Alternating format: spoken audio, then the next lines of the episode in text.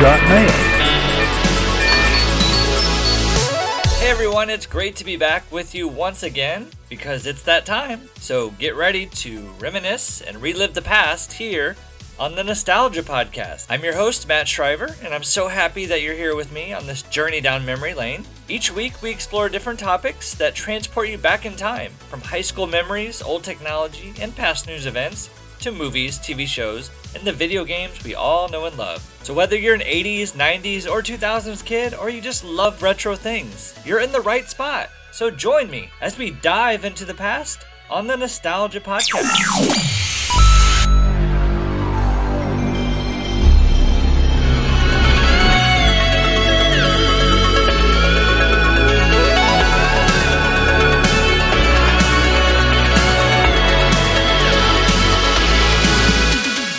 Hello, everyone, and welcome back.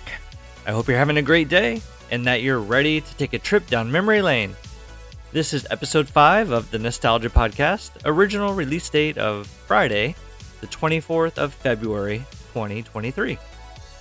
We got a very exciting topic today that I hope you're going to enjoy. If there are any Star Trek fans listening right now, I think you're really going to like our discussion. And if you aren't that into Trek or just haven't really paid much attention to it, well, I hope this episode will encourage you to take another look at it. My guest again this week is Enrique. Him and I are going to sit down and discuss three Star Trek The Next Generation episodes that we strongly recommend. This show ran in the 1980s and 1990s. So hopefully, this will give any newbies who might want to check out some old, cool Star Trek episodes some ideas on where they can jump in. But before we get into the conversation, let me just say our social media presence has been growing a lot lately. Thank you to everyone who has been going on to our various accounts and giving us a follow, liking our post, commenting, and sharing with your own family and friends. It's personally been on a lot of fun making the podcast, but now I'm also enjoying the fact that I get to interact online with listeners of the show who also like to share some of their own past memories or their own points of view on some of the topics we talk about on the show. It's really cool.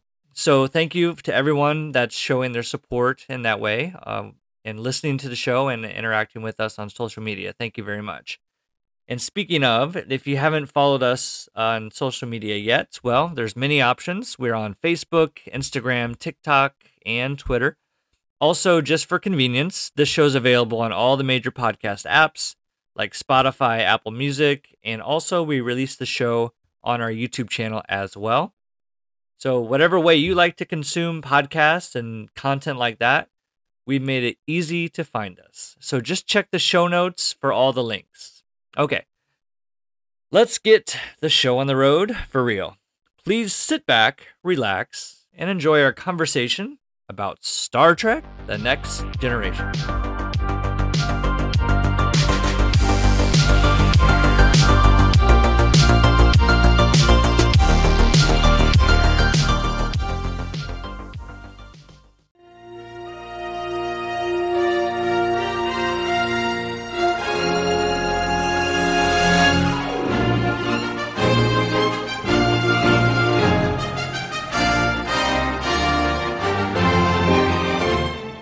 Right, Enrique, it's great to have you back once again, two weeks in a row. It's almost like you're going to be my unofficial co host. Let's go with unofficial for now. Okay, for now. so this week, uh, we we are going to be talking about three great Star Trek: The Next Generation episodes that we would recommend. Right? We're not doing favorites. We're just picking three that we would recommend, so that we can come back maybe a couple episodes or years down the line. We could talk about three more you know, when we come back to Star Trek at some point. So before we start, uh, I wanted to ask you, how did you get into Star Trek fandom? Like, what is what are you into in the franchise, and what do you remember, like your first experience with it?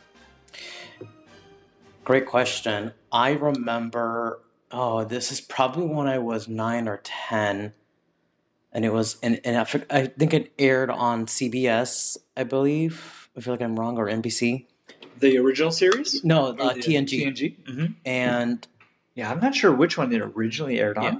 And my father, my father didn't speak English, so he only saw the show visually, and I think he appreciated it visually. And then when I, well, I wasn't aware of the show. I don't remember seeing it, but he reminded me years later as an adult when I started watching Star Trek Voyagers when I became aware of the series and I fell in love with Star Trek. And it was on UPN as reruns while it was running towards the That's end of its when it was running towards its end. I had I I think I caught the series when it was in season six, but I would only catch the rerun 10 p.m. 11 p.m. on UPN. And my dad didn't catch me, but he came across me watching TV and he was like, "Oh, is that the show about the scientists?" And I'm like, "Yes, that's the show about the scientists." So my father thought they were, they were real scientists. Wow. Um, but I remember being a hundred percent aware of them in Star Trek Voyager during reruns late at night when I shouldn't be up at 10 or 11 p.m. Um, and I just and I just fell in love with the series. That was my entry point into the into the series. so the first se- series you you saw was the Next Generation, yes, and then that led you later into discovering Voyager. Ye- yes and no because again I don't remember. I don't remember TNG. It's only because my father said we watched it before, Mhm. so I probably watched it when I was like five, six, maybe. But again, I don't remember. I don't have a memory of it. But I have many memories of Star Trek Voyager. Right. So I, I am still giving credit to TNG, but my gateway drug, if you will, is Voyager.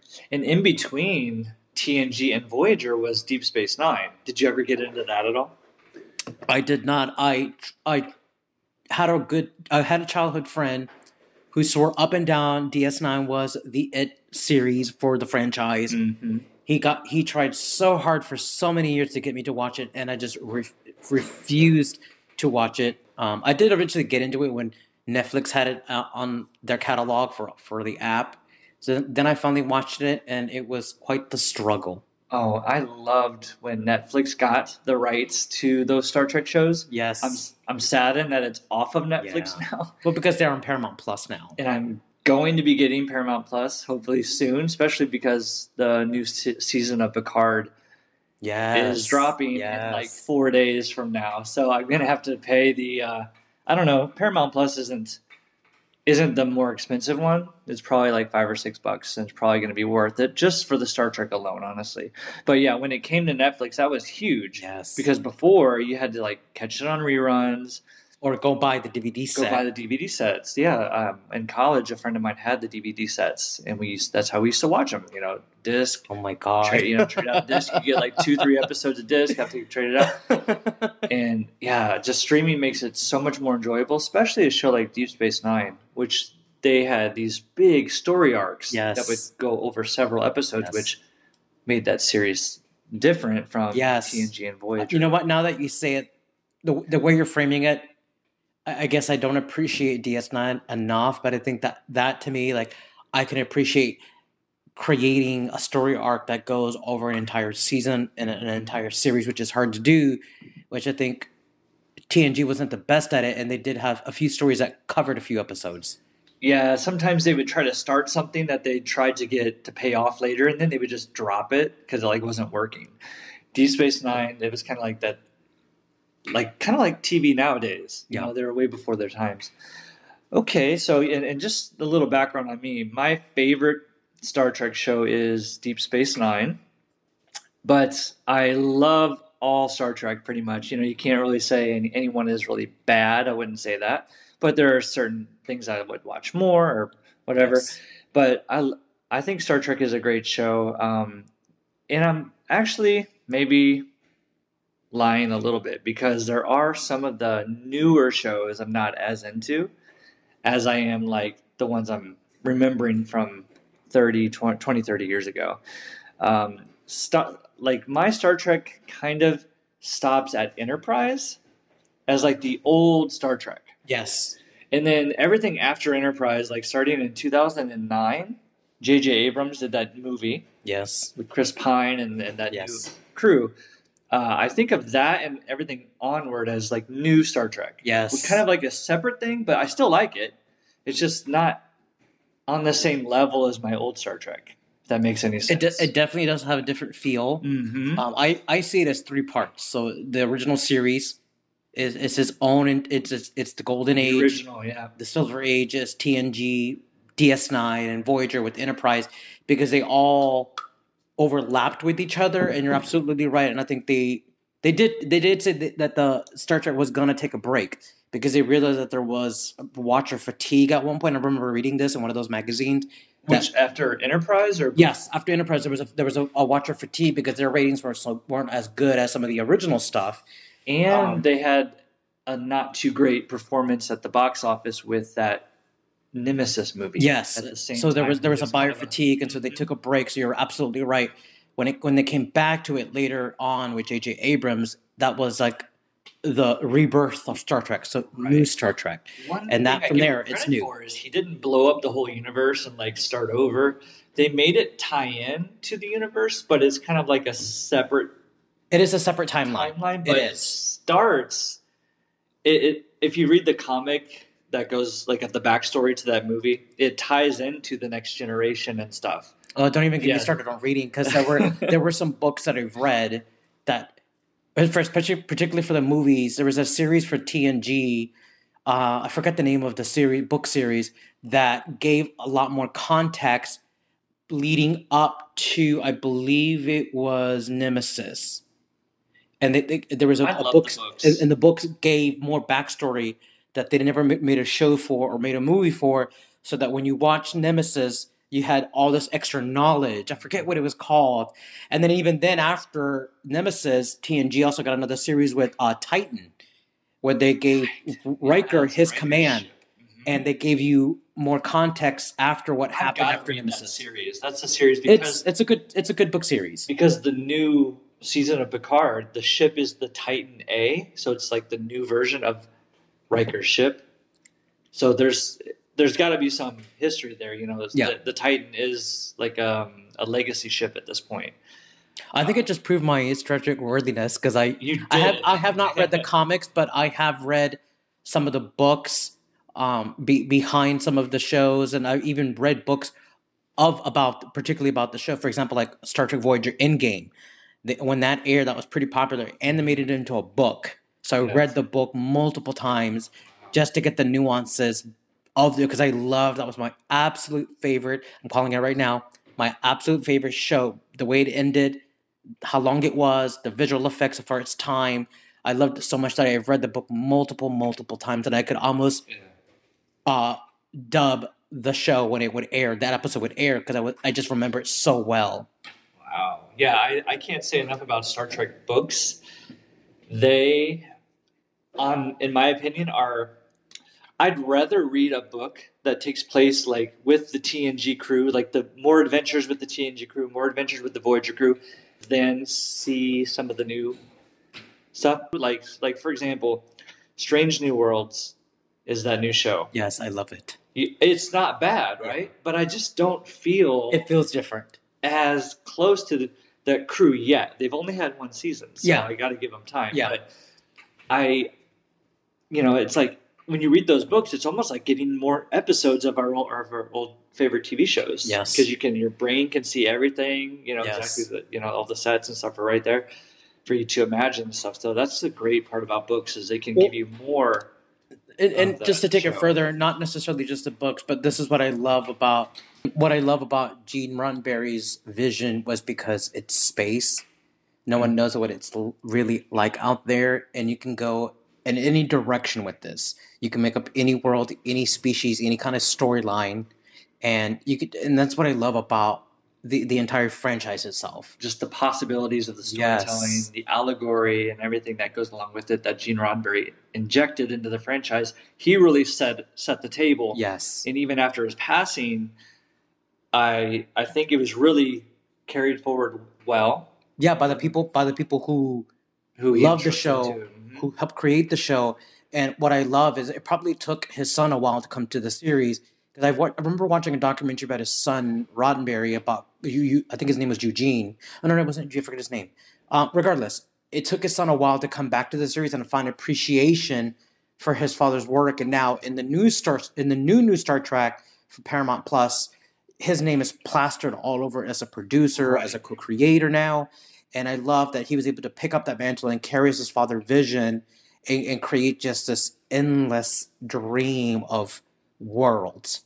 yeah, it's never ending. Yeah. You know, the, and the crazy thing is, is I used to think, well, what could they, you know, where can they go now? You know, and then like a show like Discovery pushes it to where I wouldn't even think, what, how many more centuries ahead did they jump?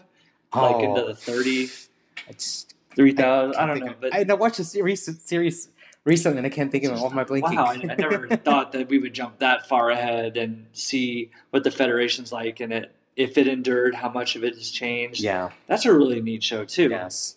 Disco- Discovery has changed a lot since its first season. Yes. They had like this mirror universe season, which uh, it didn't get very good reviews, but then the show kind of changed course, and then they had like an AI season two or something. Yeah, you know that I I like that. I so for me, I have three ratings. Either I hate it, like it, or love it.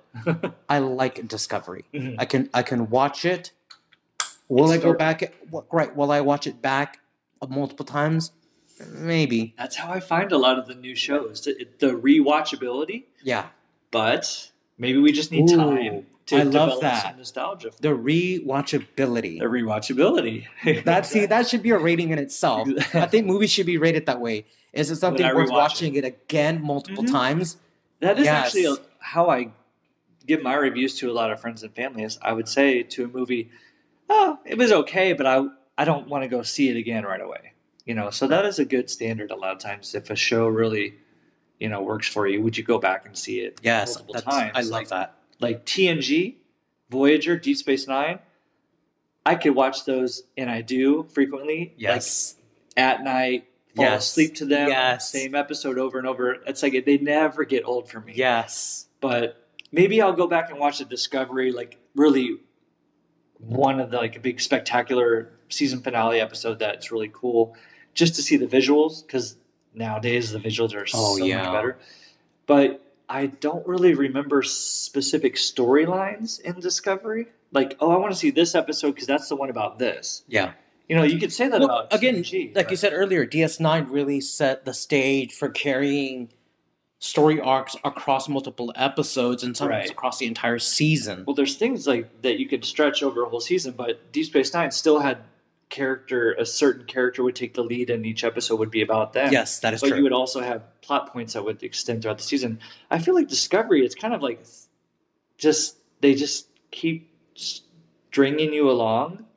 They introduce something in the first episode, and they have had their resolution ten episodes later, yeah, and everything in between is just kind of leaning, you know, building up to that. Yeah, yeah, to get there. And there's really there's some character moments. Yeah. But it's not like before how you would have your compartmentalized. Well, that was the this episode, the Yes. Borg episode, the, the you know yes, you just you kind of don't get that as much nowadays. Even though um, Strange New Worlds is trying to go back to that. I think. yes. All right. Well, let me see what else here. So we talked about yeah your your um, your cred, and, and you dropped Gene Roddenberry's name first, so there's no doubt there. Talking about TNG though, who's your favorite? And you can name more than one if you want, but your favorite TNG cast member or like character from that show. I want to say this is easy, but hear me out. Wesley Crusher. What? I had a huge crush on him. Did you see him in Picard season two? I did. He and- looked pretty good. Yeah, he's aged well, and I think they even gave him a, a kind of like what RuPaul Drag Race does for Untucked. they gave him a separate show for some of the series called Ready Room, Ready Room. and so he would talk about some of those things. But uh, but during the show, as a kid watching it, when I got a chance to really be aware of it, I was like, "Wow, I have a crush on Wesley Crusher." Crusher, crush. Yeah. yes, uh, but, but aside from that, but I think as as a main character, because he was a supplemental character, that that aside, as a main character, it's Picard. Uh, Mhm. Just because of like even Stewie on Family Guy painted a pretty good picture between him and Kirk, and he talked about like Patrick Stewart being confident. He'll I, f- I forgot how he said it, but it was so funny. And I'm like, He's yes. He's yes. a commanding officer, he's right? soothing but yet powerful confident and has has the way the way the cast support the characters that drive the picard character it just it just does it for me so he's kind of like the dad figure if you will That's a very good pick. Uh, going back to Wesley Crusher, Wil Wheaton is the same age as Patrick Stewart was as Captain Picard Get out of here. he was little Wesley Crusher. Like, can you believe that now? Like, he's that much older, but he still looks very much younger than Patrick Stewart did yeah. as Captain Picard. I mean, Yeah. I guess the Patrick Stewart always was bald, but Yes. it- he had white hair or gray, you know, on the Yeah. side. I guess Yep. white. So that makes you look older no matter Yeah. what. But um, It looked, Wheaton, made him look got- more refined. Yeah. Where Whe- Wheaton has a boyish Stately. look. Yeah. Mhm. I would have to say my favorite TNG character is Data. Mm, Yeah. I that's always a good bet. yeah, Data. He's exactly what they said in that one episode, Measure of a Man. It's a new life form.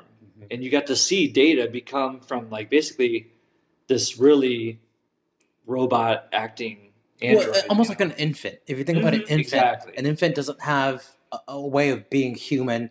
That's something that they have to learn over time Mhm. by, by the environment that they're gro- that they're growing up in. So I always saw Data as a child, as an infant, Yes. growing up throughout the series and into the film series and into, and, and whatnot. it's a good way to think about it and you could just tell if you look at like a data episode in season one go to season two season, that's how brent spiner was very meticulous he would make the character evolve each season so if you did pick one episode out of each season you would see an evolution to, to data like season one always like an infant but you get to season seven he's very close to being human and then it's just a jump from there to first contact Yes. where he gets that emotion chip Yes. fully implanted into him. Or I guess that happened in Generations at the end or something. Yeah, yeah, in Generations, that's right. Where he gets the emotion chip. Basically, he's he's pretty much what's left. Yeah. You know, so I always thought his journey, his character was like exactly what Star Trek is about. Remember his brother? He had a brother, Lore. and he apparently is in the new season. Get out of here. Oh, spoiler alert! Actually, he was it was in the trailer. So Don't spoil anything for me. so today we're going to be talking about our not our three favorites necessarily, but three great Star Trek: The Next Generation episodes. Sticking with that series this time, and not the movies, just the regular episodes from the original seven series, seven season run. I started last week, I think, didn't I? So I'm going to let you start this time. yeah, thank you. So let's let's hear what's an episode that you would recommend to our listeners. You know, before we started recording, I told you I love two topics with anything Star Trek, anything uh, temporal and anything Borg. Mm. So my first recommendation, because I think it's always fun to play with time, is yesterday's Enterprise. Ah, Um, that's a great, great episode. They bring back what's her name? I, I should know Tasha. Yar, Yes, they bring her back for that Denise episode. Crosby. um, and they bring her back for that episode. And just like again, anything with time, I just I love messing with time. Yeah, yesterday's Enterprise. I'm gonna see. I, I'm gonna geek out a little bit here because with Star Trek, I was like super into the technical manuals and like the. I even had a. It was called the Star Trek Encyclopedia.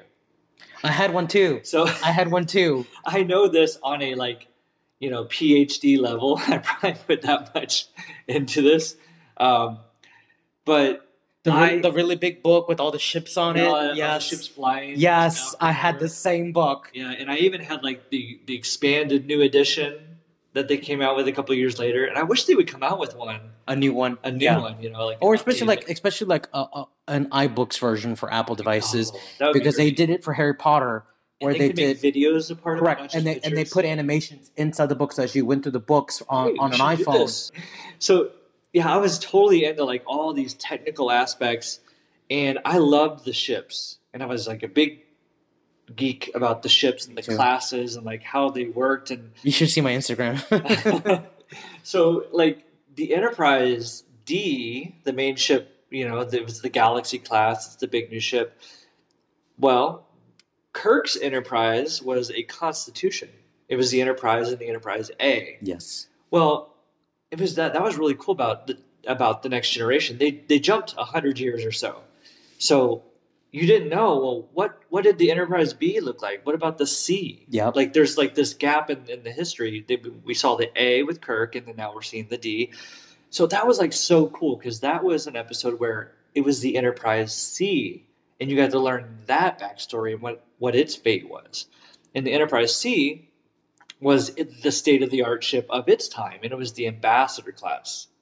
So I, I just was really excited about that episode because you got to see for the first time like a new ship Yes. and get that history of like this lost history that you, you know that we didn't know yet about the in between Enterprise B and C, and And that's why I love anything, you know, temporal themed because you can you can go in any direction with it. that's and then that's and then you can genius about Star yeah, Trek. and you can or and if you didn't like how something played out in, in the series, you can just go back in time and mess up time so that you reset the timeline. reset the timeline. Voyager did that quite quite a bit.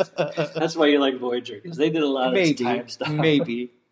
But yeah, yesterday's Enterprise, good, good episode. Yeah, it, and I remember Guinan now is kind of like a part of that because Guinan has like some sense about time when something's, Yes. when something's off. That's what I love about her character. You know, Gosh, she's they never totally under. her. they- Kind of, yeah, and she's better. so underrated. She's so underrated. I love every character. time she shows up in that because she wasn't a series regular, but every, she was in there for a good number of episodes. And She was Picard's sounding board, yes, and it, and it, even in the Picard series, he's- yeah, and she still when he when he went back in time, he sought her out for a very specific reason. One because he needed her to to That advance was his, genius. his, I'm so glad his that mission, but got her back. they did it so that he can go back and be a sound so she can be a soundboard for him because she always was his Mhm. sage, his unsung sage. All right, are you ready for one of my episodes? Yes, please. this and th- this is not probably a lot of people's favorite episode but for me this is like just right up my alley. It's called where silence has lease I don't remember the the title probably it's like what does that mean? But here's the like Synopsis. synopsis. Oh when an alien traps the enterprise and threatens to kill half the crew purely out of curiosity captain picard is faced with a grim decision. So it's just one of those weird one-off episodes where you meet this creature out in space that they like never see again but i always still like wonder like dang i hope wonder whatever happened to that thing it's it this rings a bell. it's this thing where they fly in and suddenly all the stars disappear. There's no stars; it's just black. They're, they're the inside a wormhole, right? It's like a wormhole thing. Inside, inside some some sort of pocket of we're in the void, I guess you'd call it. Well, then suddenly, uh, this this thing appears on the view screen and it's just a face. It's just one of those really eerie episodes. It's kind of like in the earlier seasons, maybe season one or two, before like the next generation kind of got in its stride and it became more of a bright show. They, actually lit it a lot differently in the later seasons. If you look at like the first two seasons, it's kind of like a darker show Mhm. Yeah, you're right. at points. And this was just a really weird sci-fi concept episode where it's basically like the Enterprise is being treated as like a rat in a maze, and this Mm. being is just playing with the Enterprise, like a cat or something. You know, like what would happen if I did this? And it, it starts killing members of the Enterprise just to see what would happen because it doesn't understand what human humans are, what these Mhm. what what is this ship with these little creatures and so it starts kind of like experimenting on the enterprise crew and then picard has to take a stand and and and s- somehow they get out of it but i just remember that one always be- i always like the episodes where it seemed like the odds were really against the crew and they had to work together or come up with some way to to outthink or outsmart or use their technology in a way so they can get out of the situation um, and I love when all the crew works together. Yeah. You know, and there's there's a couple scenes where they're all like in the observation lounge having a conversation and talking it out, and that I just love those episodes where they introduce something that's so alien. You know that which that was so cool because our heroes were up against something that was so superior to them, kind of like a Q entity, Yeah. and I just love seeing how they got out of that. Yeah. And I thought that was just really what I like about Star Trek is thing when I get to see the crew really try to figure out, oh my gosh, how are we going to get out of this situation that we've never come up against? Yeah. Two things that come to mind when, when, when you describe it the way that you're doing it. To borrow a word from Marvel Comics, it's a celestial being, Yes, something superior to, to mankind. and uh, they would see us as like ants, Right. You know, so And- it doesn't bother them to kill a couple of us. I what think- would happen. The way you're describing it, and this is an inherent, and not to get too deep, but this is inherent in us as beings. We, we love community. We love, you know, facing those challenges together. It's you know built in our into our our psyche and our DNA. So that's probably one of the reasons why you love the show. That's a great golden nugget. I'm. It makes me want to watch Yeah, it again. silence has lease. It's maybe a little slower. It's you know, and that's a lot of Star Trek. It's a, it's a, a lot of thought pieces, a lot of cerebral. You know, what would humanity do if they were in, if they encountered this? Then there obviously Star Star Trek has the battle episodes and and, Yeah. and explosions here and there. Yeah. But You know what? I do love slow burns though. I like the slower episodes. Yeah. I, I, don't. I don't like. eeriness. I like the- mystery. I think a quick rush is good sometimes, but there are times where just, every yeah. once in a while. But just ever so often, let let the candle slowly burn a little bit and That's- appreciate the smell. Yeah, and that, that's where Star Trek stands out for me over Yes. other like like Star Wars. Yeah, Star Wars is so fast, It's fast, so fast, which is and Star Trek, and I think perfect for that franchise. yeah, and I think a lot of people yeah. will make that comparison too, where Star Totally Trek was a slow, slow things. burn. Mhm. Yeah, well, let's see. We're at your number two. Your your second uh, episode you would recommend newbies to watch. I don't think I'm gonna upset anyone with this one. This is definitely part of the the golden nuggets, the best of both worlds, part Mhm. one and two. This is the one where they had the big battle and obliterated like the whole Federation fleet. For Wolf three five nine, Wolf three five nine. Yeah. That's it. Right. And what's that so goes to my credit, by the way. What's so cool about that episode is how it connects with Deep Space Nine Yes, and First Contact. and First Contact. Yes. yeah, that that is like a must see like trifecta right there. Yes, to get that the whole like Borg, what what they're all about. Um, so remind me, uh, Best of Both Worlds is this the one where Riker has to take yes. command, right? temporary command of, of the Enterprise because Picard gets abducted and gets assimilated Ah, to the Borg. And they wanted Picard because Well, he was supposed to be a way for them to assimilate humans. Um, but again, in, in the the movie First Contact, he really was meant to be a companion to the Queen. But again, they hadn't ironed that detail out when they The first introduced. did evolve and change, especially in Voyager. Yeah. I would say that's where Well, they really carried the, the, the, yeah, they really ironed it a lot more Mhm. there. But it, when they initially introduced it in Best of Both Worlds, he was really meant to be like this head of state, if you will, for the Borg heading into this territory, the Alpha Quadrant. because they would get all humans. his knowledge. Correct. And because he was a captain, he was well connected, and so they knew Ah, they knew how right. to attack. That's the how fleet. they destroyed the whole fleet with Correct. Picard's knowledge. Uh, that's right, because then he felt guilty, Yes, right, for kind of letting. and you see that play out. that. You see that play out in First Contact, and him not wanting to destroy the Enterprise E at that point. Yeah, because he didn't want them to win on any level.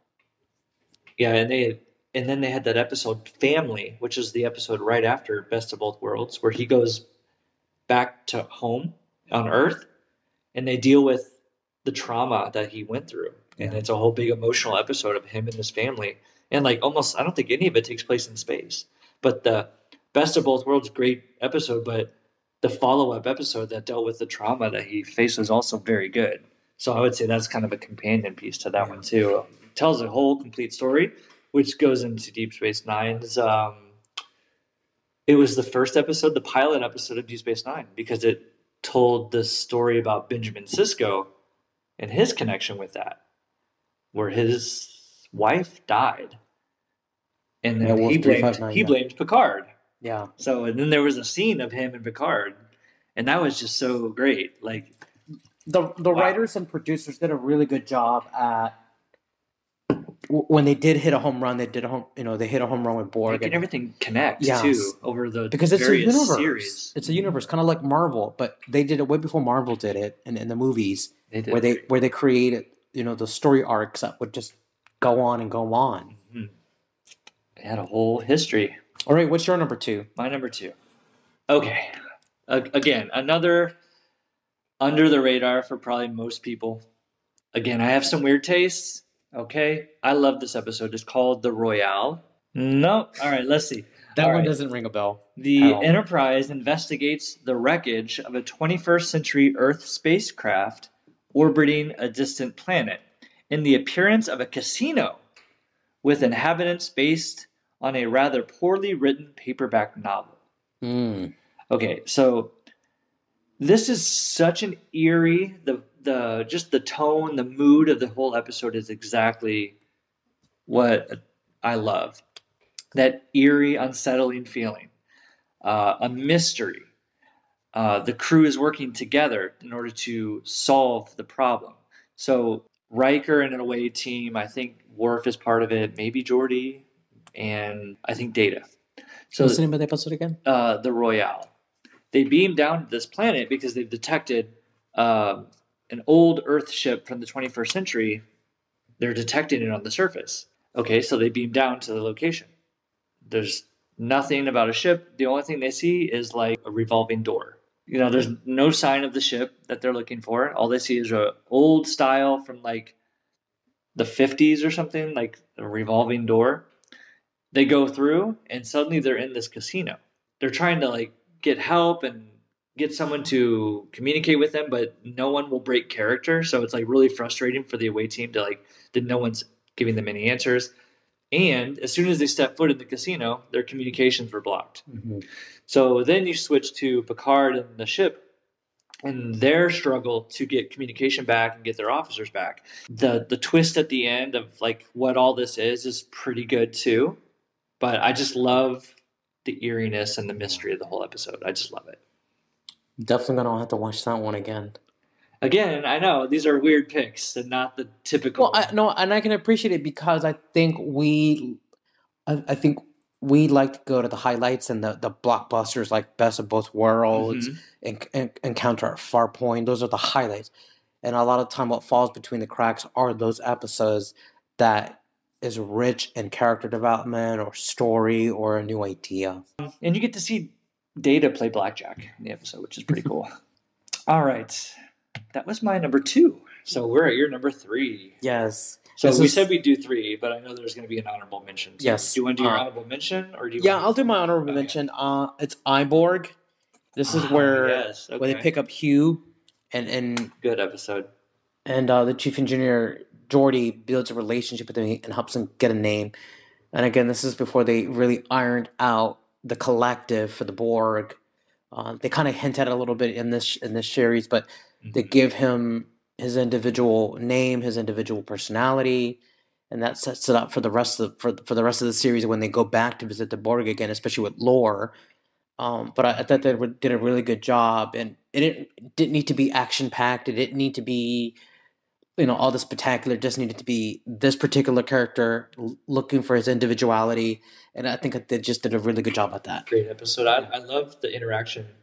First of all, how Picard handles the situation. Yeah, because he was assimilated yeah, he's resentful to the Borg at this. dealing At, yeah, and then finally he has to go down and meet with it, him, and then his mind changes. But also, Guinan's in that episode, and she and Picard have this conversation where he doesn't want anything to do with it. He doesn't even want to meet with it. yeah. But then she convinces Picard to go down Well, because she's the sage. Yes. She's wise. I love that episode. Uh, yeah, that that actor. I Yes, know his name. Yes, I know who you're talking about. He comes back in Picard. He came back in Picard Yes. season one. Yes. and played Hugh uh, again. yeah. Hugh again. Yeah. Yeah. So that that was a that was a good that was surprise. amazing. I'm glad they did that. That was a, a really nice treat to the fans. I think it just it just shows that again the, the, the writers and the producers Yeah, you know really care about their fans and, and going back and revisiting that story, especially now that some of us who you know were kids were watching it. Now that we're older, we can afford our own subscription without our parents telling us turn that off at 10 p.m. We can go back and watch it and be like, I remember watching that when I was you know 10 11 years old and, Mhm. and late at night and being told to turn the tv off so nostalgic and rewarding yes.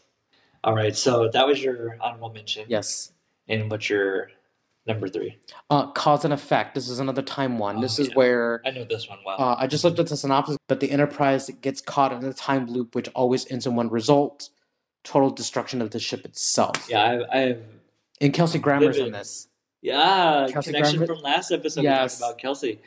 Uh, yeah, I, I have vivid uh, memories of this one of the of the ship blowing up. yes Like, yeah, Well, they both end up blowing up because they don't realize that they're leading to their own destruction. Yeah. So this is where they try to separate from each other. Be like, okay, this is what's actually happening. Mhm. And I, I'm not sure if Guinan had anything to do with that episode either. I don't. I, I'll have to rewatch it again I don't remember her being a part of that one. Because she could always sniff that. Oh, was it Data who detected something was off? Data. Somebody I detected think that they had they found off. a way to communicate or send a message back to Data. Only he could receive it, and then in the last second, he hit a button that changed the ship one way instead of the other. Yes, It yes, was- yes, it was yes. all the difference. Uh, but the the cool part about that episode was like the deja vu that they kept having. It starts where they're playing cards, uh, yes. and the second time around they start. Wait, didn't we just do this? Or and they start Mhm. calling the different cards because they know what's going to be dealt. yes. yeah. Yes. And I remember that being a big part of it. And then yeah, and Kelsey Grammer, he played the captain of the uh, the other ship. which Yes. it was from The past. It, was from the past, and it was just like another one of those unexplained. Oh, here's the temporal rift all of a sudden yeah. because we went. uh, we, we we want this story. So that's what's great about Star Trek Mhm. is you want hey this character from the past and this character in the future. Oh, temporal rift. Yeah. that solves everything. So cause and effect was the name of that one, right? Yes. Yeah, that was a that was a great great episode. That was another one where again, I love those observation lounge conferences where Mhm. all the crew is talking it out and they have to, you know, all use all their strengths to solve the problem. Yeah. That was a good one. All right, so I'll give you my honorable mention and then my last strong recommend. Um, Timescape. It's another time travel episode. This is the one where Picard, Troi, Geordi, and Data are all like on a separate little ship, the runabouts, and they're heading back to the Enterprise, but it's not where it's supposed to be. And This then they familiar. detect it, and it's like frozen in time Yes. with what looks to be a Romulan warbird in the middle of an attack. Yes, I remember this, and they get on they get on board, and everybody's frozen in time. Yes. Yes, I And remember, this a little bit. like, Cr- Dr. Crusher getting shot. She's like in the middle of taking a phaser blast, and but time is frozen, or so they think. And it, it's actually revealed that they're not frozen, but they're moving very, very, very slowly. And that's another one where the ship explodes a couple times, I think. And they because they, they're able to reverse it at least once. Yeah. The ship exploded at least once, and then re- it resets a few minutes before, and then they have to try to, you know, s- fix everything before that that happens again. Yeah, there's so much. And, and interesting enough, and, and for what it's worth, a lot of what you described about some of your strong recommends when you talked about the void, Star Trek had an episode. Star Trek Voyager had an episode called the Void. the void. There was a void, Yeah, and you talked about a few other things that I was like, that sounds like Star Trek Voyager. Like It- being able to, tra- uh, there was what did you say? You said the void, the entity, the Voyager fell Mhm. into a wormhole that was well, the alive. caretaker. The first episode. Well, yeah, that's true. Basically, but there, but there's there's an episode care. where there's a wormhole that feeds their dream so that they would Oh. go further into that di- The- into the digestive system and they found an alien in there too That was a who- who- great episode. and see and that's the same thing about the entity I and love that episode. in Star Trek Voyager there was also a, a, a scientific species experimenting pain on the Voyager That was a great episode and too. manipulating their genetics and making them So welcome mutate to the Star Trek Voyager podcast. Switching over. but but you can see you can see why some of these exactly. things blend and why we're like wait what And Because those are the exact episodes I like on Voyager too. Yes. And now I can see the connections. They're the same types of episodes that I liked on yes on Next Generation. So my last strong recommend is one of the episodes that Beverly Crusher actually got to really shine in. Because a lot of times the criticism was she didn't do too much, and they even wrote her out of the second season, and then she came back. But well she was replaced she was replaced. yeah Yeah. I and I liked actually I liked Dr. Pulaski. I don't know what your opinion is on, on Yeah. her, but I, I actually liked her. I, I liked Crusher too. But Remember Me is the name of the episode. mm, You know this one? no It's but it rings a bell High concept sci-fi Twilight Zone type episode. Very mysterious. Beverly Crusher goes and talks to Wesley, who's in engineering doing some sort of experiment, and he does something that causes the warp core to like flash, and they're all like, what what that shouldn't have happened. What was that flash? And Geordi's like, What are you doing, Wesley? And he's like, Oh, I'm working on my experiment. I don't know why I did that. That shouldn't have happened. And then they're like, He's like, Mom, where are you? Because she was right there a second ago. And then she's not.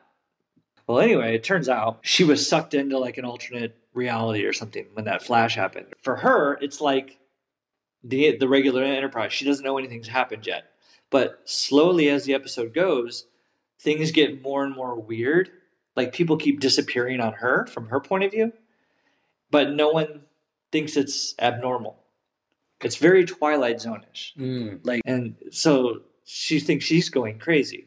So like all these little mysteries are popping up, and it's like, well, what? And you're spending the whole episode with her trying to figure out what actually is going on. Is it her that's losing her mind, or is it the other people are like lying to her? Is like, is it alien manipulation? Like, is is she in the holodeck? Like, This is another Star Trek Voyager episode. what is going on in this episode? And there's like a, a twist, and they explain it. There's like the the traveler. Do you remember this guy, this traveler character? That Mm, I remember reading this in the encyclopedia. Yeah, like so he shows up, and it's like it's it's really a neat episode. Um, and it's really uh, Gates McFadden. Uh, it's, I think it's her best episode that she did in the Next Generation. Uh, sh they did another Doctor Crusher episode later on, and it was really bad. It was the one where like her great her grandma dies, and like a ghost, a ghost like possesses her body or something. It's very bizarre. But so that one was is like the bad Crusher episode, but this one is a good one. If anybody's looking for a good Doctor Crusher episode, it's called Remember Me. And I think Voyager did another similar episode with the Doctor. Remember when the Yes. Doctor When the doctor couldn't save someone, and his programming Yes. would go fritz because he could not reconcile. so they had to delete that memory. Correct. Somehow discovers it, which is a feedback loop, and it causes the whole yes, thing again. and yes, that was a really cool episode because you see everything through his eyes. So you're wondering with him, like, is Janeway evil? Because you see her kind of her deleting his files. Yes. why is she doing that to our doctor?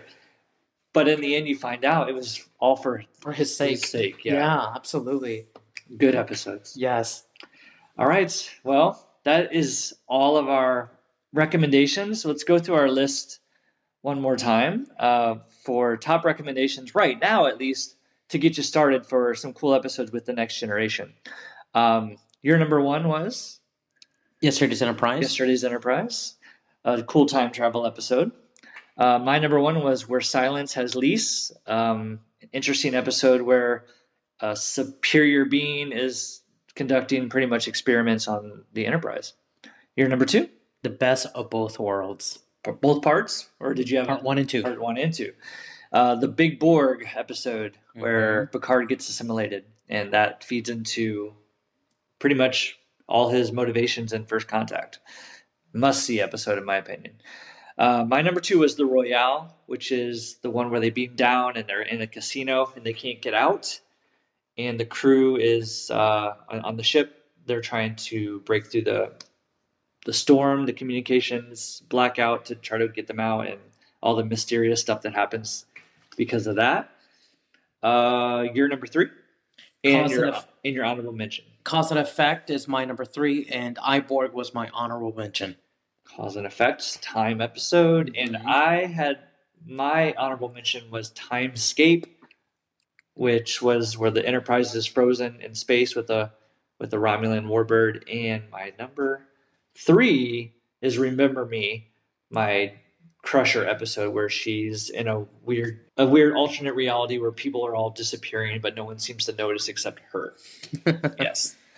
Well, I'm ready to go watch some Star Trek right now. Yes, I I'm, don't know about I think I'm gonna go renew my subscription for Paramount Plus. Paramount Plus. This is uh, Again, not an endorsement. Yeah, this is not sponsored. this is our uh, endorsement of Paramount Plus. If they want to send the check, my address is. well, I said I was going to throw a curveball Yes. before we started. So here's my curveball for you. I'm going to give you the Star Trek questionnaire that I just created. Okay. Now, there are no wrong answers. So this is just to sort of figure out your tastes, okay? Yes. And I haven't done this either, so I guess I'll, we'll both take take this and we'll see what what our similarities and differences are. So question number 1. What's your favorite series? I think we know this already. Yes, hand down, Star Trek Voyager. All right. Mine would be Deep Space Nine, and we already discussed that though. So, question three: What would be your pl- sorry? What would be your fan fiction for a Voyager uh, reunion show, movie, a one-off episode? If they could do one more or something more with the Voyager crew, what would you like to see happen? There was, and this is why I love the books. There was two books written after Endgame, and it talked about Voyager when Voyager finally made it to Earth. What happens when they made it to Earth? Because you didn't see that in the series. They just ended with the Armada Yep. meeting Voyager after the blew, blew up the Borg sphere. So the, the the two books, Homecoming and I think Perfect Shore, I think it's called, and Seven of Nine's on the cover of it, and it's pink. Mm. They those two books explore what happens after they come home.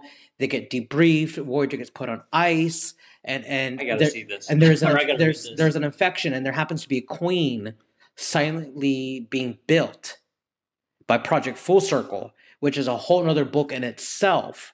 Hmm. And I would love to see that be developed into a t- to either a TV movie or a movie itself. But I don't think they will put that much money into a movie. So I would love to see a TV movie out of it from for Paramount Plus. Again, Yeah, they not sponsored. because they're they're bringing a, a lot of these old older shows and their their characters back, but the Voyager and Deep Space Nine they haven't been brought back as much as TNG. I know, I know. So Well, kind of because you see Jane, Janeway comes back in Star Trek Nemesis as an admiral, she and- was an admiral there. and Seven of Nine is now part of Picard. So that's kind of their way love of that. and, She's that's a big part. yes, and that's that's their way of appeasing. I think some of them, but you're absolutely right. DS Nine does not does not come through. Wait, yeah, where like It's- lower decks, which we haven't talked God, At all about. Lower Decks, lower, lower they decks. they're the only ones that have kind of touched on Deep Space Nine in a, in Yeah. a little bit, and I got really excited when I would see Deep Space Nine in the animated form. And, yes, uh, I was like, wow. And also, there's a um, a documentary about Deep Space Nine that came out just a few years ago, and it's yeah, it's highly recommended. I, it's very good. The original writing staff gets together and they go through what a fictional season eight would would look like, Mm, and it's that'd be it- interesting. It's really interesting. So that I wanted to hear your uh, your thoughts about a Voyager reunion, what you would like to see. So and Yes. that yeah, that those books. So what what what was it, Allison, about those books about the storyline that you liked with the Voyager crew? well, there, there's so many books that I've read after home after Endgame Mm-hmm. that just continued the the addiction for me. I loved just the crew, the, the whole story about getting home from the Delta Quadrant, Janeway being in command, and and then in the books after Endgame, Chakotay ends up being captain of Voyager, Oh and how his captaincy looks different than Janeway's. wow! And So Voyager and is Tom not- Paris- and Tom Paris is his, his second in command, his number one. Tom Tom really Paris is commander. because those two butted Yeah. heads a lot. Yeah. So You the know, book really does a that- really good job at ironing those out and and the journey that seven seven and nine now has to go through on planet Earth, where she only had to deal with the crew of Voyager. They Yeah. ironed that out a little bit more in the books. And again, the books are, um, especially for the Star Star Trek Voyager series. I just I have an affinity for. Okay, I'm definitely gonna have to check those out. I've always wanted to read more Voyager, but I got sucked into like TNG and Deep Space Nine. But I'm definitely gonna look into that. All right, question four: What's the worst episode that you can think of off the top of your head of any Star Trek series? Oh, this is hard. Eh, you know, it's hard. It's hard. Yeah, It's like asking someone to pick their Well- favorite Star Trek episode. It's hard. is there an is there something an aspect about Star Trek, a species maybe, or I don't know anything that you don't dislike about it? No. No, It's hard. it's all it's a love fest, right? Yes. And I'm sitting here thinking about it too, and I'm like, yeah, there are some episodes that are like, yeah, you know, like some of the Ferengi episodes of Deep Space Nine weren't my cup of tea. You know, yeah, but they they still were interesting But- enough to like. Okay, yeah, I'll it's not like a bad this. episode, but sometimes I remember watching like, especially in the first when I was first seeing the the series for the first time, and you couldn't like just skip to the next episode on Netflix. Oh, that You was to wait a times, whole right? week. You know, I'd be like, "Oh, it's a Ferengi episode." I, for a second, I'd be disappointed, but then it, I'd end up like, "Oh, okay, this is cool." Yeah. All right. So yeah, we don't want to be negative. So yeah, that's we're not going to talk about things we don't like. There's nothing to not like about Star Trek, honestly. All right. Question five: What one Star Trek technology would you want to have if you could have Oh. one thing from the 24th you can't do this to me. This is like asking the the the absolute best episode of Star Trek. Period. There's just so many, and I think. Oh, give me a second. What are some of the ones you're thinking of right now that you're debating? Transporter, the Mhm. replicator, holo- the holodeck, uh, the hypo spray. Oh my goodness, so many. Uh, you know, Beverly Crusher really loved her hypospray. So did the background Voyager. Uh, ships in general, warp. Warp- you know, you know what? Speed. This is it. Warp core. okay. period. All Because I think if we can do that, imagine what we could see beyond our solar system Mhm. without having to send satellites or having to come up with cryo, you know, cry freezing ourselves to get past the solar system. That's it. You, you did it for Warp me. drive. Warp drive. Okay. Warp drive. I would have to say, I think the replicator. I think the replicator, because if you think about it, the replicator is why the society in the 24th century in the Star Trek universe is they have no money.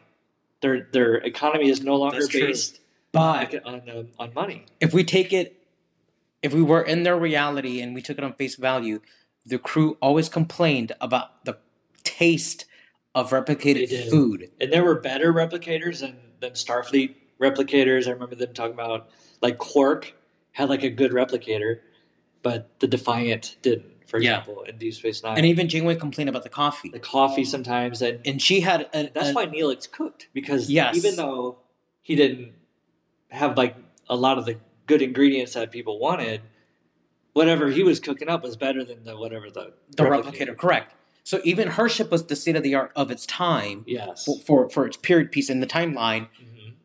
So it wasn't So- perfect. It wasn't perfect, but, I it was good for like replicating clothes. But I and think things. for, for other things, like I think Yeah. it eliminated poverty on Yes, Earth, basically. Once you that just have to not have to. out. You just don't have taste. That's why I would do warp core instead of replicator. just replicate money and then go buy your burger and Yeah. whatever. So uh, that what did you pick? Warp drive. So Yeah. warp drive and and a replicator. I think that would be a good combination. Um, transporters. The thing is, I'm a little iffy about whether or not the transporter is just a suicide machine. do you Sometimes remember it- Tuvix? Sometimes it would, yeah. Do you remember Fritz Tuvix when Tu Tuvok mix and people Neelix? together? Yes. or just like fry them on the transporter pad. But I'm, I'm thinking like the philosophical question, like when you transport yourself, you you basically tear yourself apart molecule by molecule. Are you dead? And then what comes back? Is that a new person? Is that you really? Is it is it your do you die every time you transport? This is like This is uh just like a question. centuries ahead of, of, of me right now. Yeah, I don't like- when you make that first when you transport yourself from onto the ship are you still that same person Yeah. or did a new like basically a clone of Yeah. yourself appear That's a tough question. with your with your same thoughts but it's like is there a soul a lot of philosophical Yeah. type questions with the transporter we can barely get self-driving cars going. Let's yeah i don't think we're give going it to a about that let's, let's give it a few more, soon few more centuries. all right um, next question what's your favorite alien species Borg. and why You know what? Yeah, the Borg. the Borg. Because their their pursuit of perfection, and I think the way they're written, they're made to look evil and be evil. they're terrifying Um, but it's their pursuit of perfection that drives them, and who doesn't want to be perfect? I just I think they're terrifying. Voyager, Wolf three five nine, like it's a swarm. Yeah, It's that hive mind. You can't reason with them. Yeah. Like because they have the one mission. The one mission every enemy can perfection. be bargained with. You can surrender to them. Like, but Yeah. the Borg, it's just you just gotta be assimilated and, and basically die. There's no ifs, ands, or buts. Yeah. There's no way around it.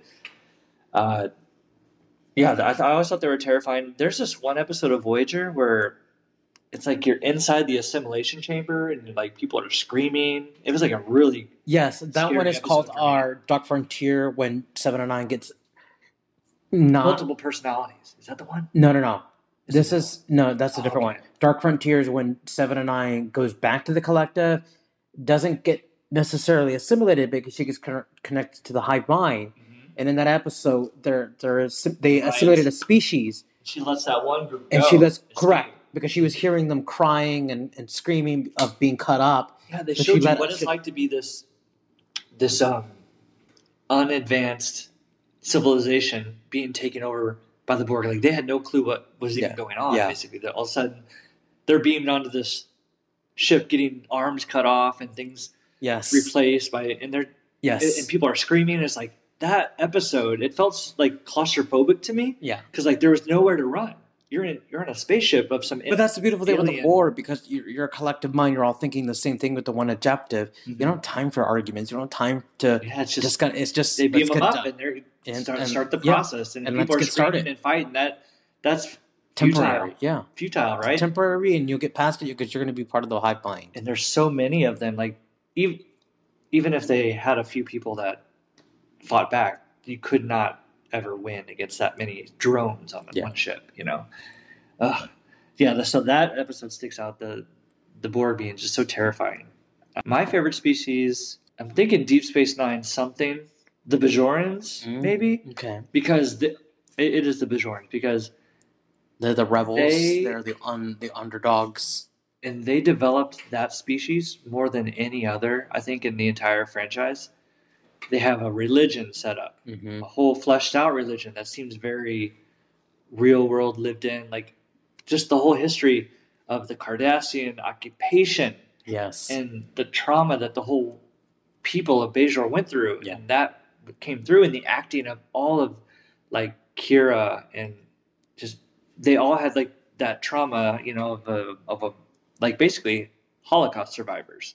yes, and emulated that a lot. It did, so that was super powerful, Yes, and just they had the Vedeks and the Kai and the the the emissary and the prophets and all of this came together.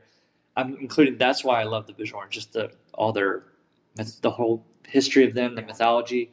Uh, my next question kind of relates to it. What's your favorite Star Trek planet? Or which one would you love to live on if you could? And I was gonna Oh. just say Bajor for me was a basically like it was a beautiful planet. Um, this is hard. the construction, the the buildings, everything looked very like a monastery. You know, it was very I don't think I, can. I don't think I can answer that because there's because I mean, Earth is Earth. We, we live here, so we we haven't we are underappreciate Earth, but there's just so many. yeah, I'm trying to think. What's it? Remember, Risa was like the the vacation world.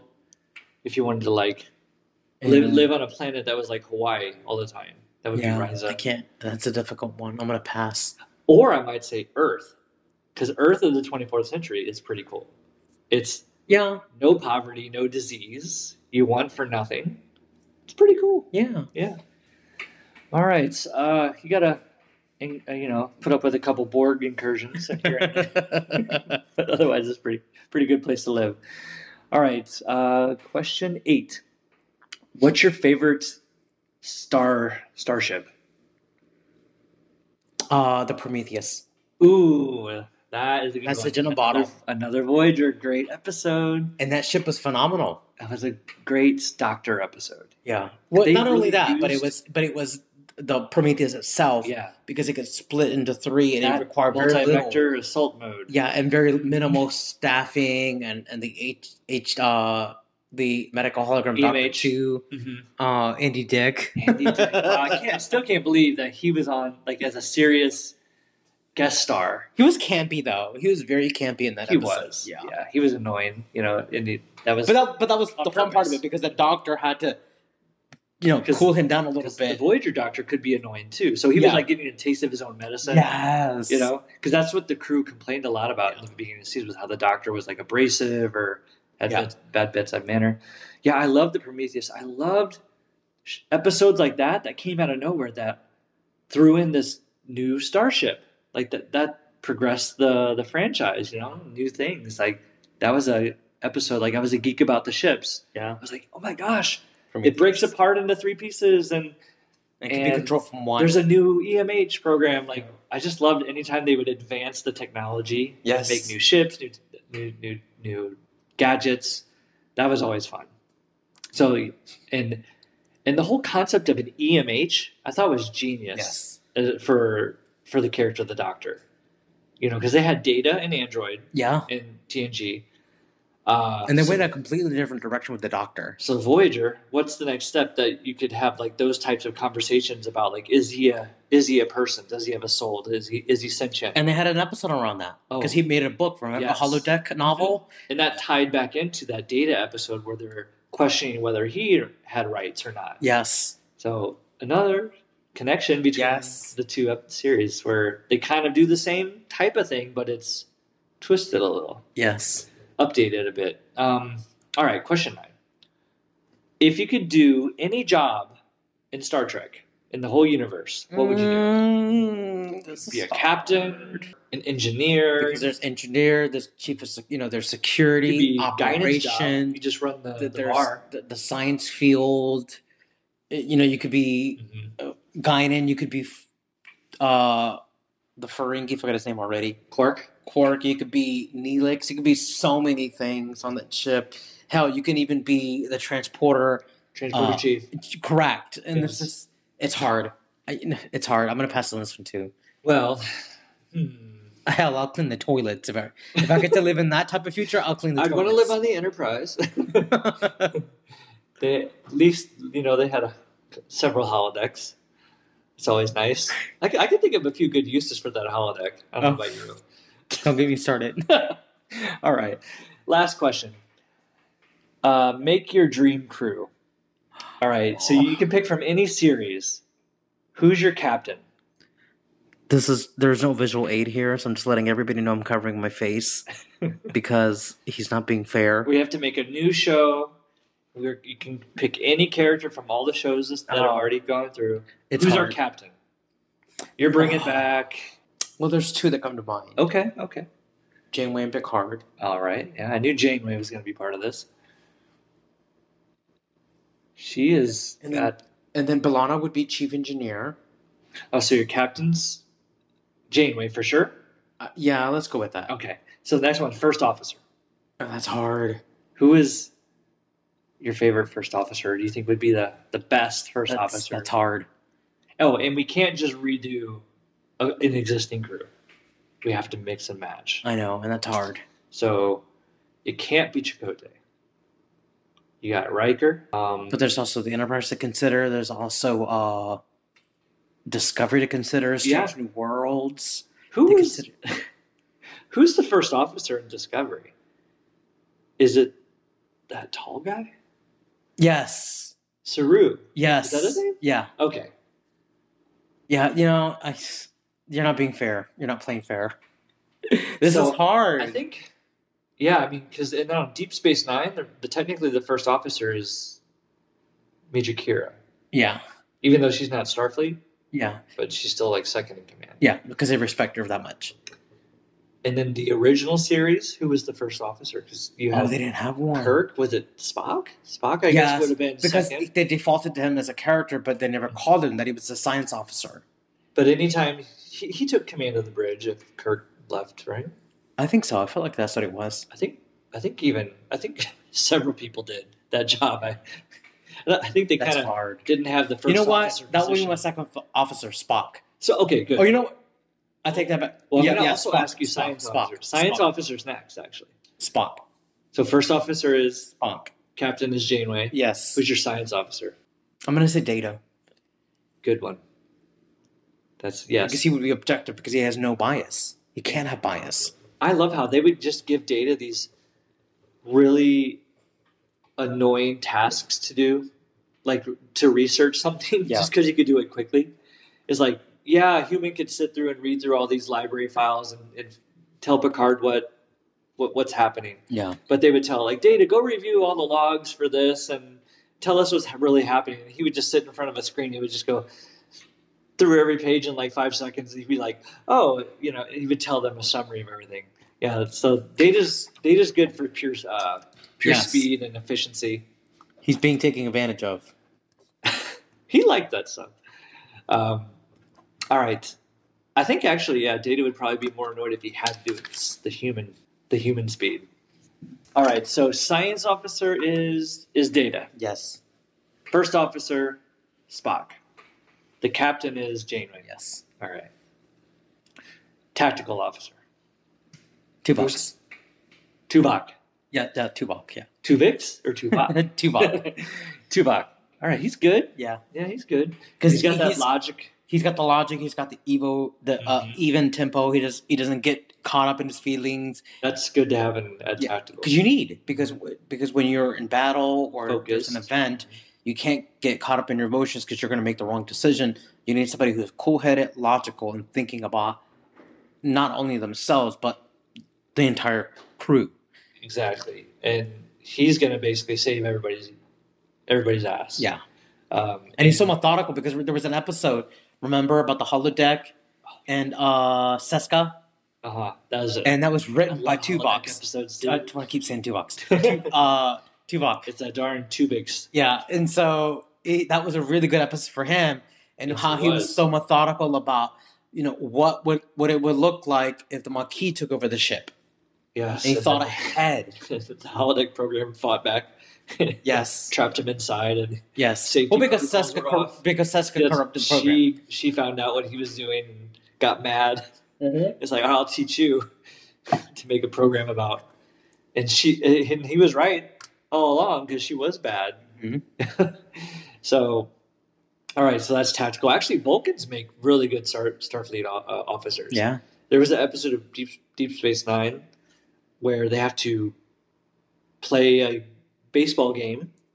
The crew of yes. Deep Space Nine versus the crew of another starship, where the, the entire starship is Vulcans, and so every they had to play baseball against Vul- uh, an entire team of Vulcans, and they were like completely superior in, in every way. So it's just like when you get a whole ship of them, that that must be like I'm changing my answer. I think my favorite planet is Vulcan. Vulcan. I don't know. I, I like the Vulcans, but their planet seems like Yeah, it seems pretty grim. living on Mars or yeah, something. it's pretty grim. It's like, yeah, a, a lot of desert and red.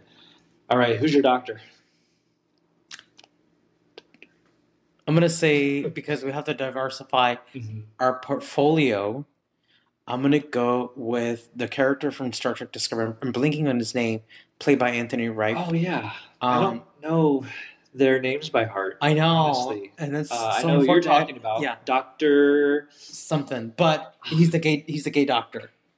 Right. No, no, not not not Anthony Rapp. It's uh William Cru- Wilson Cruz. Wilson Cruz is. Yeah, Yes. I don't know, know the And he's compassionate. name. Doctor. Uh, yes, I don't know. Uh, we apologize So- to all the Trekkies out there. No offense.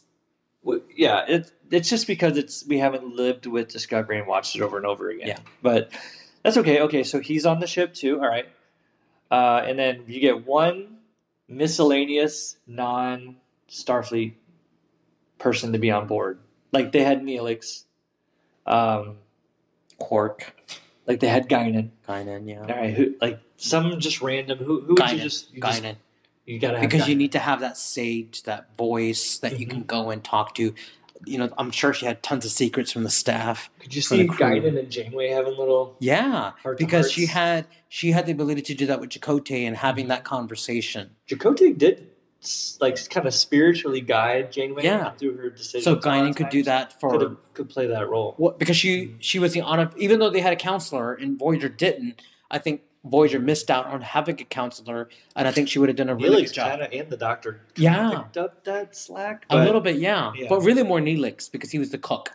So the way you do people's heart is through their stomach. Yes, and, and it's a lot of times when like a character is supposed. You know what? I take it back. Kes. The psychic ability. Kes? The psychic ability alone. Oh, I'm sorry. That, that caught me off guard.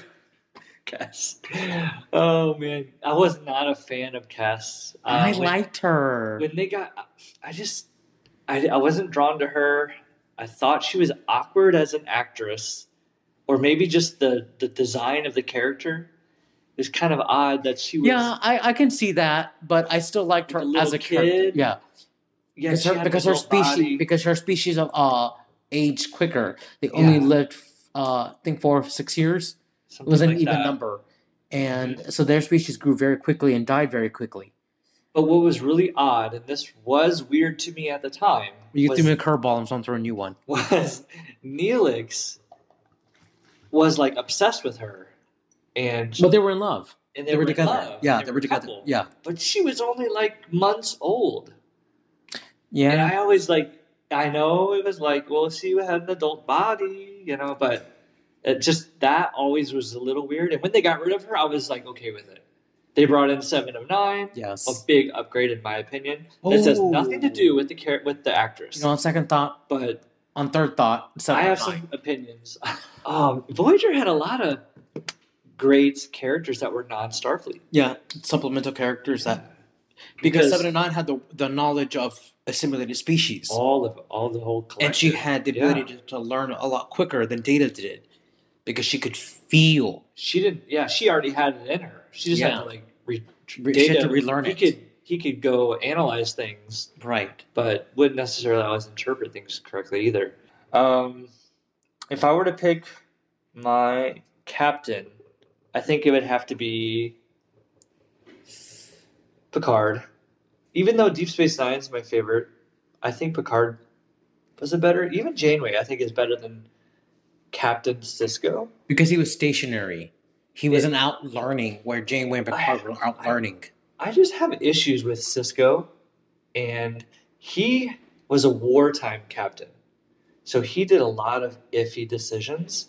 And there's many episodes I can point to where he basically threw Starfleet ethics But, out but when it comes to war, that's what it takes sometimes. right, but he just had a little bit too much of a hard, hard edge. He broke bent and broke the rules of Starfleet a little bit too easily, in my opinion. But as a he's an excellent character. I love the character probably more. He was more complex than I think Picard. Uh, but as a captain, a Starfleet captain, I think Picard was probably like the epitome. And, and Janeway, she was a lot newer, but she was coming up and she became an admiral, so she must have been. Yeah, and she had to learn very quickly Mhm. to be a captain because that was her Voyager was her first captaincy. And Or she got her Picard. through, Or, through all of or that. Picard was assigned and he didn't have anything to wrench in him. and those were like the best of the best. Yeah. uh, on on the Enterprise. Yeah. he got whatever officers he wanted. Janeway was thrown in with half her crew was Maquis.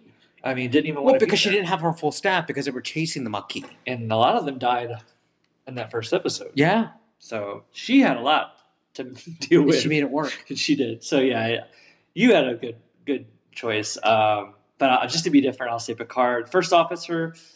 Um, I'll say Major Kira. I love that character. Uh, just like I said, just everything that that she portrayed, that the Bajorans went through, and the raw emotions she brought to that role. Um, then her backstory, and then how she started, where she wanted to kill every Cardassian that she came and would never consider being friends with one. You know, was her mortal enemy to where she actually built relationships with like someone that she actually called her like father was it this Cardassian that she Yeah, you know yeah. So her character grew by leaps and bounds. Yes. and it's just so great. Um, science officer I'm gonna say oh, man um, Harry Kim. no. I'm sorry Harry. It's not you. Because he was just so ordinary. Yeah. he could push buttons and tell tell them what's going on and the, but what did he actually do that Because that was the above role. and beyond, Yeah, I mean- but that was his, his role. that was that's why he was the uh, an ensign Yeah. he never got promoted I, I think dax is my science officer because she has all those lifetimes of experience You know the what? That is so true. I forgot about the and Trill. she was so wise beyond how she looked her years Yeah. uh, and which Dax are you referring to? sorry Which Dax are you? referring- Jadzia. Okay. and i love Ezri as well you know the Yeah. The, the next one so But you had to pick one though. Which is the Okay. because she was the science officer. Ezri, when it switched to her, was a counselor. Mm. So that's where that uh, one, uh, where they finally got a counselor for Deep Space Nine. But um, and Jadzia was so like mature, and she her previous hosts weren't all Starfleet, so she she brought you know that Experience. experience too, and and just broke the mold of what a typical Starfleet science officer, and she thought outside the box and just had a really cool uh, way about her. Where was I? Tactical, I would probably say Worf. Yes. And then you even have Jadzia and Worf, which is Yeah. my like Star Trek power couple. Yeah. That's my like probably my favorite couple on uh, any season, uh, series. The Doctor, I would say the Doctor from Voyager, the EMH, because he could zap in any uh, into any environment. You know, go where most Well, originally he wasn't able to, and the the the, the crew had to build that out, Yeah, and then he got the mobile, Mobile emitter. emitter. Yes. exactly. So, and he's kind of like a Data, where he could make any adjustments to his program and pretty much have all that surgical and medical Mhm. expertise, you know, just right at the his fingertips. And then my miscellaneous character would have to be Garak. Mm. I love Garak from Deep Space Nine, that Cardassian tailor. He was just an interesting character, and I think, uh, yeah, I just every scene that he's in, he steals the scene. Yeah. And him and the Doctor, uh, Doctor Bashir, had this great interplay, and I think put him in with some of these other characters, I, I think he would be awesome. So that's my crew, and that's about all we have time for today. Yes. So we are going to wrap wrap up this uh, this segment of our Star Trek talk. It started out as some recommendations for the next generation, but I think we kind of just went a little crazy. Went into a rabbit times. we went on some tangents. So hopefully you guys enjoyed that. But thank you again, Enrique, for coming back for another episode. And we're going to take a break from Star Trek for a, a, a little while, but we will be definitely having having you back on to talk some more, probably Voyager centric, more Voyager focused, Or DS9. or DS9, or the movies, Yeah. or anything. You know what? There's We're just going to talk about. about. Just, and Picard season three is coming out, so we might want to talk about that. Maybe at like the midpoint of the of the season We'll see. or something. Yes. All right. See you next time. All right. Bye bye.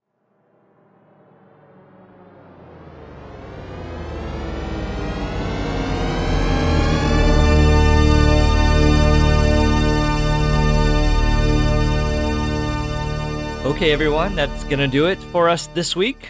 I want to really thank Enrique for joining me yet again, and hopefully, he'll want to come back sometime and talk some more Star Trek at some point. I definitely wouldn't complain, and I want to know what you all think. Join the conversation with us online. What TNG episodes do you like? What did you think of our picks? Well, let us know your thoughts.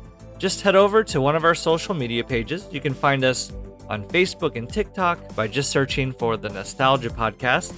And on Twitter, we are at NostalgiaPod underscore. And on Instagram, we are Nostalgia Podcast underscore. Again, all of our links are posted in the show notes for this episode. Stay tuned, as usual, after the outro music for a few sounds that are sure to bring back some fond memories. Thanks, everyone, again, and see you next time. Have a great week.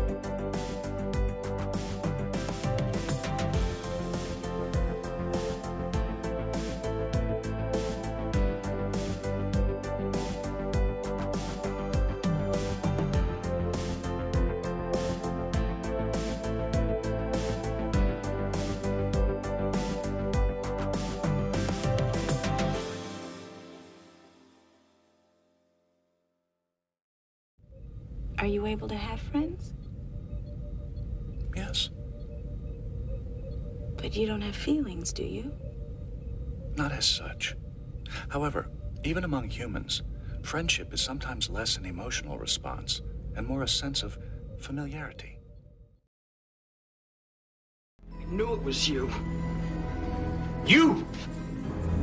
Picard, if you had half the sense you pretend to have, you would get her off your ship immediately. And if you'd like, I'd be more than pleased to expedite her departure. I am Locutus of Borg. Resistance is futile. Your life, as it has been, is over. What do you mean? What have you done? Show them a world of their own making, and they ask you what you've done. So human of you. Q, have you had enough of playing games with other people's lives? I am no longer your pawn. Well, you undersell yourself, Jean-Luc. You are more than just a piece. Are you the very board upon which this game is played? And I am too old for your bullshit. Old, yes. How unfair time is. So many wrinkles. So many disappointments. What do you want, Q? Will you come to the point? You want me to cut to the chase? Yes! For the chase is cut, Picard. The chase is bleeding. The chase is dying in your arms. And I am but a suture in the wound.